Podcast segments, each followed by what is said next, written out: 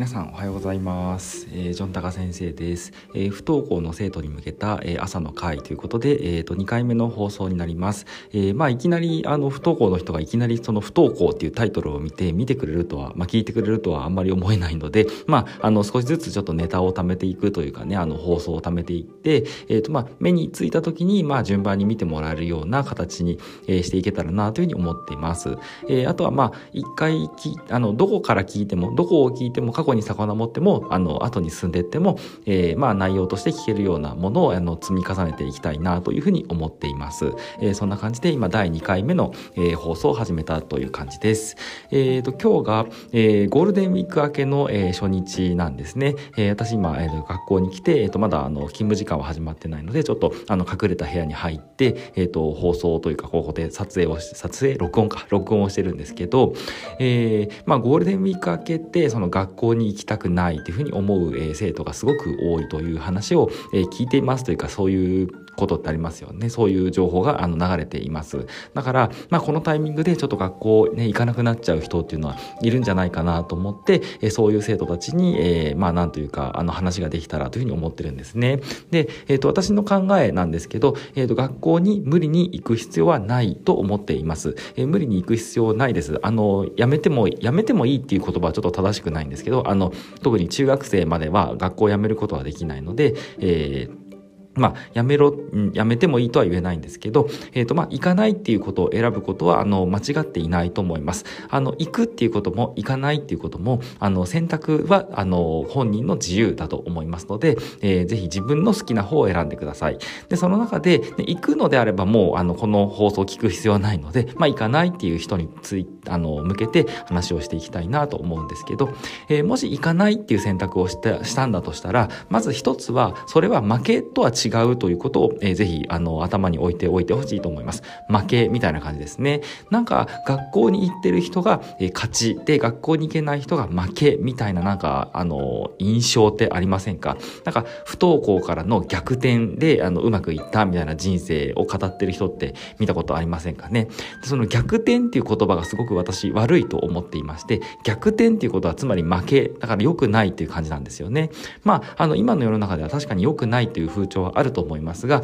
えー良くないことではないです。あのそういう選択をすることもあのいいです。いいと思います。まずそういう自分を認めてあげてください。ででもあの1回目の放送でもしたと思うんですけど不安はあると思います、えー学校に行かないことによって何ていうか学べるべきものが学べないんじゃないかというふうに、えー感じてしまうっていうことは大いにあり得ると思います、えーですので、えー、とそれその不安を、えーまず払拭するっていうところから始めていくといいのかかなというふうに思うんですねでじゃあ例えばどんなふうに勉強するの？っていうことなんですけど、えっ、と、一つちょっと例として、えー紹介しようと思います。えっ、と、なんていうかコメント欄みたいな感じですかね。あの、この放送についての説明みたいな欄のところに、えーリンクを貼っておこうと思うんですけど、ちょっと私もこの、えーなんていうか配信に慣れてないので、そのリンクがちゃんと、なんていうかリンク先に飛ぶようなあのリンクにならないんですね。だからちょっとそこは許してほしくて、あのなんだ HTTP から始まるところをコピーしてなんか Yahoo でも Google でもいいからそこに貼り付けて、えー検索してほしいんですけど、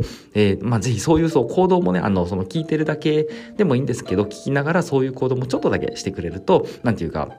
えー学びに進んでいけるのかなと思うんですね。で、その具体的内容は何かというと、えー黒田先生っていう先生がいるんです。ちょっと私も何者だかよくわかんないんですけど、大学教授をましてるみたいなんですね。で、その先生が何をしたかっていうと、えー算数の、え小学校1年生から6年生までの配信な内容、授業ですかね。授業の内容の配信を今どんどん作ってるみたいな感じなんですね。で、私もちょっと見てみたんですけど、まあちょっと見にくいなと思うとこありました。あの、結構年配の方で、あの、撮影とかそんなに慣れてる感じではないんですね。あの、小さな紙に、えー手書きで書いたものを写して、えー説明してるという感じなんです。で、すごくわかりにくいものではないんですけど、でもその書いてあるものをよく見て写しながら頭を使って考える。で、計算問題とか書かれたら、えーちょっと止めて自分で考えてみる。で、解説を見て、えー解説を写して考えて、また止める。で、わかんなかったら戻る。みたいな感じにするると、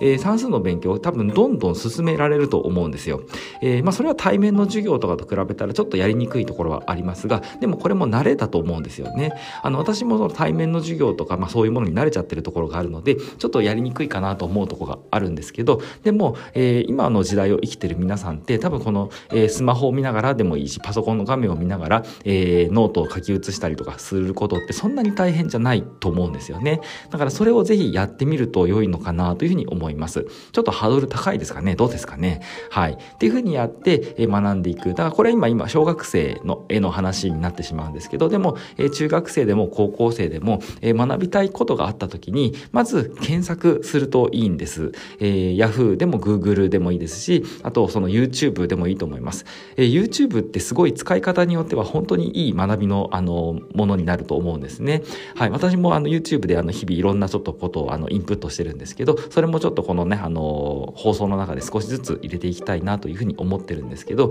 YouTube ってすごくいろいろ学べます。で、え、ー、と、見てるだけ、聞いてるだけで、えー、頭に入ってくるような、えー、動画の方が再生回数とか伸びてるんですけど、でも、えっ、と、その黒田先生の動画みたいにちょっと見にくいなと思うものでも、え勉強の仕方、学び方、この受け手の工夫によってすごくわかりやすいものに変わるっていうのもあります。はい。だから、えちょっとぜひそういうことをやってみるといいのかなと思います。そうすると、えお家でも、あの、勉強のこと自体は、あの、どんどん進めていける。自分でやっていける。でもしかしたら自分でどんどん進めることによって、学校よりどんどん早いペースで進められるかもしれないですよ。っていう感じなんですね。はい。だから、えー、もしちょっと学校に行きたくないな、うまく、えー、ちょっと行かないなというふうに思う時があったら、えー、お家に、えー、いて、そういうふうに勉強してみるっていうのも考えてみるのもいいんじゃないのかなという一つの提案ですという感じです。はい。ということで、えー、今日は一つ、あの、黒田先生の、あの、算数の授業っていうリンクをつけておきますので、えー、よかったら見て勉強してみてください。で、それ以外のこともよかったら検索をするということを、